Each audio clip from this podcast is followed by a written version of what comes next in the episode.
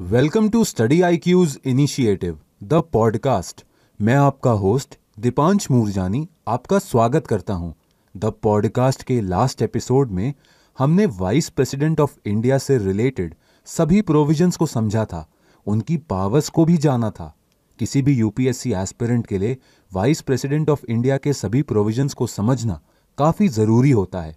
तो हमारे नए लिसनर्स हमारे पुराने एपिसोड को सिर्फ़ यूट्यूब पर ही नहीं बल्कि कुछ ऑडियो स्ट्रीमिंग प्लेटफॉर्म्स पर भी सुन सकते हैं, जैसे Spotify Hubhopper Apple podcast Google podcast Kuku F M etcetera आज के एपिसोड में हम हमारे रियल एग्जीक्यूटिव हेड यानी प्राइम मिनिस्टर से रिलेटेड सभी प्रोविजंस को समझेंगे। हम काउंसिल ऑफ़ मिनिस्टर्स के बारे में भी जानेंगे। सर क्या आप हमें प्राइम मिनिस्टर से रिलेटेड कुछ ऐसी इंफॉर्मेशन दे सकते हैं जो हमारे एग्ज़ाम के लिए काफ़ी इंपॉर्टेंट हो? स्टूडेंट्स को सबसे पहले तो ये समझना होगा कि इंडियन डेमोक्रेसी के लिए प्राइम मिनिस्टर की पोजीशन काफ़ी इंपॉर्टेंट होती है। आर्टिकल 75 ये मेंशन करता है कि प्राइम मिनिस्टर को प्रेसिडेंट अपॉइंट करते हैं। अगर प्राइम मिनिस्टर के इलेक्शन या अपॉइंटमेंट की बात की जाए तो इसका कोई स्पेसिफिक प्रोसीजर नहीं है। आर्टिकल 74 सबसेक्शन 1 ये कहता है कि प्रेसिडेंट को एडवाइस करने के लिए एक काउंसिल ऑफ़ मिनिस्टर होनी ज़रूरी है और उसका हेड हमारे प्राइम मिनिस्टर होंगे। इसका मतलब Indian constitution council of ministers और उसके हेड प्राइम मिनिस्टर को बहुत इंपॉर्टेंस देता है। सर प्राइम मिनिस्टर के इलेक्शन को लेकर स्टूडेंट्स अक्सर कंफ्यूज होते हैं।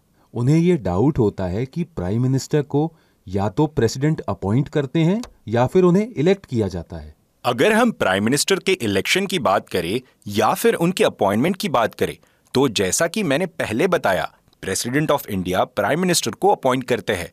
वो उस इंडिविजुअल को प्राइम मिनिस्टर के तौर पर अपॉइंट करते हैं, जो उस पार्टी का लीडर होता है, जिस पार्टी ने मैक्सिमम सीट सिक्योर किए हैं इन लोकसभा इलेक्शन या जनरल इलेक्शन प्राइम मिनिस्टर ऐसा इंडिविजुअल होता है जो लोकसभा का कॉन्फिडेंस जीत लेता है by giving the support of political parties जितने भी दूसरे मिनिस्टर्स होते हैं, जैसे cabinet ministers minister of states उन सबको प्रेसिडेंट अपॉइंट करते हैं।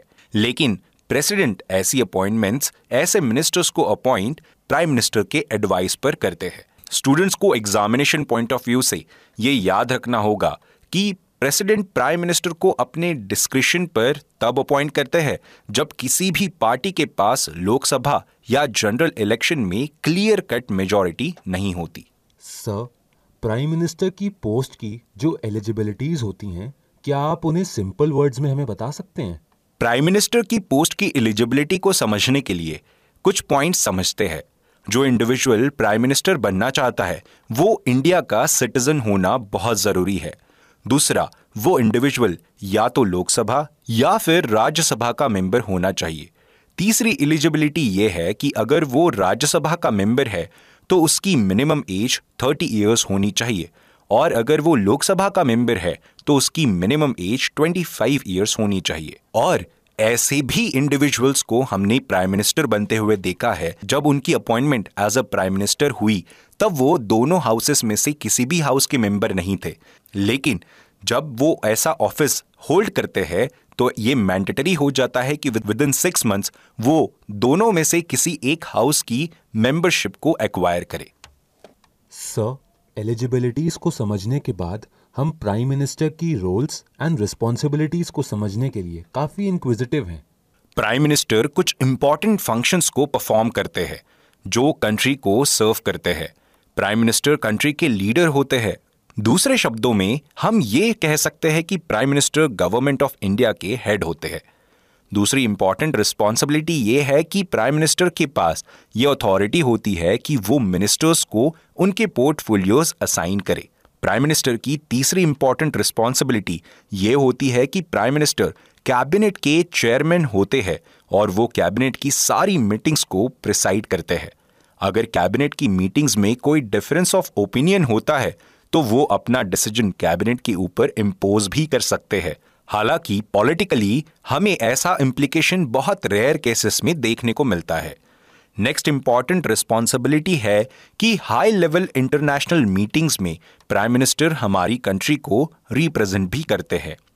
स्टूडेंट्स अपनी मीन्स आंसर राइटिंग में इस बात को इंक्लूड कर सकते हैं कि प्राइम मिनिस्टर प्रेसिडेंट और कैबिनेट के बीच में एक लिंक का काम करते हैं।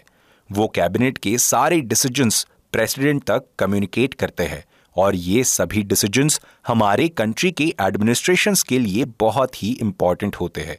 इतना ही नहीं, प्राइम मिनिस्टर बहुत सारी ऑर्गेनाइजेशंस और कमिटीज के हेड भी होते हैं, जैसे कि कुछ examples nuclear command authority, NITI Aayog, appointments committee of the cabinet department of atomic energy department of space and ministry of personnel public grievances and pensions sir जैसा कि हमें पता है कि प्राइम मिनिस्टर को रियल एग्जीक्यूटिव हेड बोला जाता है। गवर्नमेंट की फंक्शनिंग में प्राइम मिनिस्टर एक बहुत इंपॉर्टेंट रोल प्ले करते हैं। तो क्या प्राइम मिनिस्टर की जो पोस्ट है, उसकी इंपॉर्टेंस को हमें सिंपल वर्ड्स में बता सकते हैं? प्राइम मिनिस्टर हमारी कंट्री की कैबिनेट को ज़रूर हेड करते हैं। इतना ही नहीं, लोकसभा के अंदर जो मेजॉरिटी पार्टी होती है प्राइम मिनिस्टर उस पार्टी के लीडर भी होते हैं। उस सारी पोजीशंस प्राइम मिनिस्टर को काफ़ी पावरफुल बना देती है। प्राइम मिनिस्टर की जब डेथ होती है, या फिर उन्हें रिजाइन करना पड़ता है तो इसका मतलब ये होता है कि पूरी कैबिनेट को डिसॉल्व कर दिया जाता है। इसे इंग्लिश में एक बहुत ही कैची फ्रेज के साथ एक्सप्रेस किया जाता है that the prime minister and his cabinet will flow together and sync together अगर हम सिंपल वर्ड्स में बात करें तो प्राइम मिनिस्टर के रेजिग्नेशन या फिर किसी अनफॉर्चुनेट सिनारियों में उनकी डेथ होना गवर्नमेंट की फंक्शनिंग को बहुत बुरी तरीके से डिस्टर्ब करती है। जब हम प्राइम मिनिस्टर की पोजीशन की इंपॉर्टेंस की बात करते हैं तो हमें प्राइम मिनिस्टर और प्रेसिडेंट के रिलेशन को भी समझना होगा। हमारे कॉन्स्टिट्यूशन में कुछ आर्टिकल्स है जो प्राइम मिनिस्टर और प्रेसिडेंट के रिलेशन को डिफाइन करते हैं। बहुत बार कॉन्स्टिट्यूशनल एक्सपर्ट्स ये बोलते हैं कि प्राइम मिनिस्टर्स और प्रेसिडेंट के बीच एक हेल्दी रिलेशनशिप बहुत ज़रूरी है, क्योंकि उस हेल्दी रिलेशनशिप की वजह से हमारी कंट्री की एडमिनिस्ट्रेशन स्ट्रांग होती है। सर अभी आपने हमें यह बताया कि प्रेसिडेंट और प्राइम मिनिस्टर के बीच एक हेल्दी रिलेशनशिप ज़रूरी होता है। तो क्या आप उस हेल्दी रिलेशनशिप को कुछ कॉन्स्टिट्यूशनल प्रोविजंस के थ्रू हमें बता सकते हैं? बिल्कुल। अब हम प्राइम मिनिस्टर और प्रेसिडेंट के रिलेशनशिप को कॉन्स्टिट्यूशनल प्रोविजंस के मैंडेट से समझते हैं। आर्टिकल 74 ये कहता है कि प्राइम मिनिस्टर और प्रेसिडेंट दोनों ही काउंसिल ऑफ़ मिनिस्टर्स से रिलेटेड है। काउंसिल ऑफ़ मिनिस्टर के हेड प्राइम मिनिस्टर होते हैं और यही काउंसिल ऑफ़ मिनिस्टर्स प्रेसिडेंट को बहुत सारे इश्यूज़ पर एडवाइस करता है। इसके बाद आर्टिकल 75 सबसेक्शन 3 कुछ इंपॉर्टेंट प्रोविजंस को मेंशन करता है। पहला इंपॉर्टेंट प्रोविज़न यह है कि प्राइम मिनिस्टर को प्रेसिडेंट के द्वारा अपॉइंट किया जाता है और गवर्नमेंट में परफॉर्म करने वाले जो दूसरे मिनिस्टर्स होते हैं, उनको भी प्रेसिडेंट अपॉइंट करते हैं, लेकिन प्राइम मिनिस्टर्स की एडवाइस पर। नेक्स्ट इंपॉर्टेंट प्रोविज़न ये होता है कि मिनिस्टर्स अपनी पोजीशन तभी तक होल्ड करते हैं जब तक प्रेसिडेंट उनके फंक्शनिंग से सेटिस्फाइड है। तीसरा इंपॉर्टेंट प्रोविज़न ये है कि council of ministers collectively responsible होते हैं लोकसभा के लिए। यहाँ पर स्टूडेंट्स को ये याद रखना होगा कि जब हम एग्जामिनेशन हॉल में बैठते हैं, तब यूपीएससी ऐसा स्टेटमेंट दे सकता है कि council of ministers is collectively responsible for parliament या राज्यसभा, लेकिन इसका सही जवाब है that council of minister is collectively responsible for Lok Sabha. इसके बाद जो नेक्स्ट इंपॉर्टेंट आर्टिकल है, जो प्राइम मिनिस्टर और प्रेसिडेंट के रिलेशनशिप को दर्शाता है, वो है आर्टिकल 78 आर्टिकल 78 ये कहता है कि प्राइम मिनिस्टर को सारे डिसीजंस प्रेसिडेंट को कम्युनिकेट करने पड़ते हैं, जो काउंसिल ऑफ़ मिनिस्टर्स के द्वारा लिए जाते हैं। उसके बाद प्रेसिडेंट कुछ इश्यूज़ को रिकंसिडरेशन के लिए भी रेफर कर सकते हैं। प्रेसिडेंट काउंसिल ऑफ़ मिनिस्टर्स के डिसीज़न के रिस्पेक्ट में कुछ रेफरेंसेस या सजेशंस भी दे सकते हैं। सर जैसा आपने हमें बताया था कि काउंसिल ऑफ़ मिनिस्टर्स प्रेसिडेंट को एडवाइस कर सकती है और एग्जामिनेशन पॉइंट ऑफ़ व्यू से काउंसिल ऑफ़ मिनिस्टर्स को समझना काफ़ी इंपॉर्टेंट हो जाता है। तो क्या आप इसे सिंपल वर्ड्स में हमें बता सकते हैं? काउंसिल ऑफ़ मिनिस्टर्स की बात करें तो हमारे कॉन्स्टिट्यूशन में दो आर्टिकल्स ऐसे हैं जो काउंसिल ऑफ़ मिनिस्टर्स से डील करते हैं। आर्टिकल 74 और आर्टिकल 75 आर्टिकल 74 ये कहता है कि काउंसिल ऑफ़ मिनिस्टर्स के हेड प्राइम मिनिस्टर होंगे और काउंसिल ऑफ़ मिनिस्टर्स प्रेसिडेंट को एडवाइस करेंगे। आर्टिकल 75 काउंसिल ऑफ़ मिनिस्टर्स के रिस्पेक्ट में कुछ फॉलोइंग प्रोविजंस को मेंशन करता है। काउंसिल ऑफ़ मिनिस्टर्स की स्ट्रेंथ यानी कैबिनेट की स्ट्रेंथ 15 परसेंट ऑफ़ लोकसभा होती है। 15 परसेंट को एक्सटेंड नहीं किया जा सकता। एक इंपॉर्टेंट पॉइंट यहाँ पर यह बताया गया है कि ninety first constitutional amendment act के द्वारा कैबिनेट मिनिस्टर्स या फिर मिनिस्टर्स के डिस्कालिफिकेशन के लिए प्रोविजंस को इंक्लूड किया गया। वैसे कोई भी मिनिस्टर अगर पार्लियामेंट में सिक्स कंजिक्यूटिव मंथ्स तक पार्लियामेंट का मेंबर नहीं होता है तो उसे अपनी पोस्ट से रिजाइन करना पड़ता है। Most importantly parliament council of ministers की सैलरी और अलाउंसेस को डिसाइड करती है। सर क्या प्रेसिडेंट कैबिनेट की एडवाइस को मानने के लिए बाध्य होते हैं? अगर इस क्वेश्चन का आंसर कॉन्स्टिट्यूशनली दिया जाए तो यस काउंसिल ऑफ़ मिनिस्टर्स की एडवाइस प्रेसिडेंट के ऊपर बाइंडिंग होती है और इस प्रोविज़न को फोर्टी सेकेंड अमेंडमेंट एक्ट 1976 और फोर्टी फोर्थ अमेंडमेंट एक्ट 1978 के थ्रू ऐड किया गया। इन अमेंडमेंट्स में यह भी प्रोविज़न था कि काउंसिल ऑफ़ मिनिस्टर्स की किसी भी एडवाइस को कोर्ट के द्वारा इंक्वायर नहीं किया जा सकता।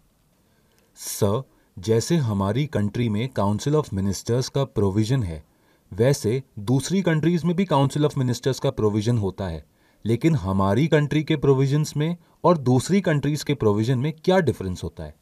दीपांश कैबिनेट का सिस्टम हमें इंग्लैंड में भी देखने को मिलता है। लेकिन इंग्लैंड में जिस कैबिनेट सिस्टम को फॉलो किया जाता है, वो कन्वेंशन पर बेस्ड होता है। अब हम ये समझते हैं कि हमारे सिस्टम इंग्लैंड के सिस्टम से कैसे डिफरेंट है। हमारे कॉन्स्टिट्यूशन में आर्टिकल 75 सबसेक्शन 3 के अंदर यह मेंशन है कि council of ministers collectively responsible होते हैं लोकसभा के लिए। इसका मतलब ये हुआ कि कोई मिनिस्ट्री लोकसभा का कॉन्फिडेंस लूज करती है तो पूरी मिनिस्ट्री को रिजाइन करना पड़ता है। अगर उस मिनिस्ट्री के कुछ मेंबर्स राज्यसभा के मेंबर्स है तो उन मेंबर्स को भी रिजाइन करना पड़ता है। इसे हम एग्ज़ाम्पल के तौर पर समझने की कोशिश करते हैं। मान लीजिए, अगर मनी बिल या फिनांस बिल को रिजेक्ट किया जाता है, पूरी फिनांस मिनिस्ट्री को रिजाइन करना पड़ेगा। लेकिन इसी के साथ साथ पूरी कैबिनेट और गवर्नमेंट का भी कॉन्फिडेंस लूज हो जाएगा। और ऐसा हम नो कॉन्फिडेंस मोशन के टाइम पर भी देखते हैं। अगर नो कॉन्फिडेंस का मोशन पास हो जाता है तो पूरी कैबिनेट को इंक्लूडिंग प्राइम मिनिस्टर रिजाइन करना पड़ता है। जिस सिस्टम को हमारे कॉन्स्टिट्यूशन मेंबर्स ने अडॉप्ट किया, उसके लिए बोला जाता है कि the ministers fall and stand together in fact हमारे कॉन्स्टिट्यूशन में ये भी प्रोविज़न है कि कोई भी मिनिस्ट्री प्रेसिडेंट को एडवाइस दे सकती है कि वो लोकसभा को डिसॉल्व कर दे और फ्रेश इलेक्शंस को कंडक्ट करे। सर हमें हमारी कंट्री में मिनिस्टर्स की अलग अलग कैटेगरीज देखने को मिलती हैं जैसे cabinet ministers minister of state etcetera तो क्या आप इन कैटेगरीज को सिंपल वर्ड्स में हमें बता सकते हैं? एग्जामिनेशन पॉइंट ऑफ़ व्यू से अगर स्पेशली बात की जाए तो हमारे कॉन्स्टिट्यूशन में मिनिस्टर्स को रैंक में डिवाइड नहीं किया जाता। लेकिन हमारी कंट्री में मिनिस्टर्स की अलग अलग टाइप्स ज़रूर होते हैं। Cabinet ministers minister of state with independent charge minister of state and deputy minister इनमें से ये कुछ टाइप्स है। सबसे पहले हम कैबिनेट मिनिस्टर्स को समझते हैं। कैबिनेट मिनिस्टर्स उन मिनिस्टर्स को बोला जाता है जो कैबिनेट की सभी मीटिंग्स में पार्टिसिपेट करते हैं। उनका पार्टिसिपेशन उनकी प्रेजेंस होना कैबिनेट मीटिंग में मैंडेटरी होती है। नेक्स्ट टाइप ऑफ़ मिनिस्टर्स जो मिनिस्टर ऑफ़ स्टेट होते हैं, इनका इंडिपेंडेंट चार्ज होता है। ये ऐसे मिनिस्टर्स होते हैं जो किसी कैबिनेट के सबॉर्डिनेट में परफॉर्म नहीं करते। जब उनके डिपार्टमेंट से रिलेटेड कोई भी मैटर कैबिनेट का एजेंडा बनता है, तब उनको कैबिनेट की मीटिंग के लिए इनवाइट किया जाता है। इसका मतलब minister of state with independent charge cabinet की सभी मीटिंग्स में पार्टिसिपेट नहीं करते। लेकिन वो तब पार्टिसिपेट ज़रूर करते हैं जब उन्हें उनके मैटर्स के लिए इनवाइट किया जाए। नेक्स्ट कैटेगरी है minister of state. Minister of state का मतलब ये होता है कि उनके पास किसी भी डिपार्टमेंट का इंडिपेंडेंट चार्ज नहीं है और वो मिनिस्टर्स, कैबिनेट मिनिस्टर्स के सबॉर्डिनेशन में परफॉर्म करते हैं। मिनिस्टर ऑफ़ स्टेट को जो भी रोल्स एंड रिस्पॉन्सिबिलिटीज असाइन की जाती है, वो उनके कैबिनेट मिनिस्टर्स के द्वारा की जाती है। नेक्स्ट टाइप ऑफ़ मिनिस्टर है डेप्यूटी मिनिस्टर। डेप्यूटी मिनिस्टर वो मिनिस्टर होते हैं जो या तो कैबिनेट मिनिस्टर के सबऑर्डिनेट में काम करते हैं, या फिर minister of state with independent charge के सबऑर्डिनेट में काम करते हैं। उनकी रोल्स एंड रिस्पॉन्सिबिलिटीज उस मिनिस्टर के द्वारा असाइन की जाती है, जिसके सबऑर्डिनेशन में वो कुछ ड्यूटीज़ को परफॉर्म कर रहे हैं। Sir thank you for giving us the information dear listeners it is time to call it quits for this episode of the podcast in the next episode we will be back with another topic till then keep studying and stay connected with study I Q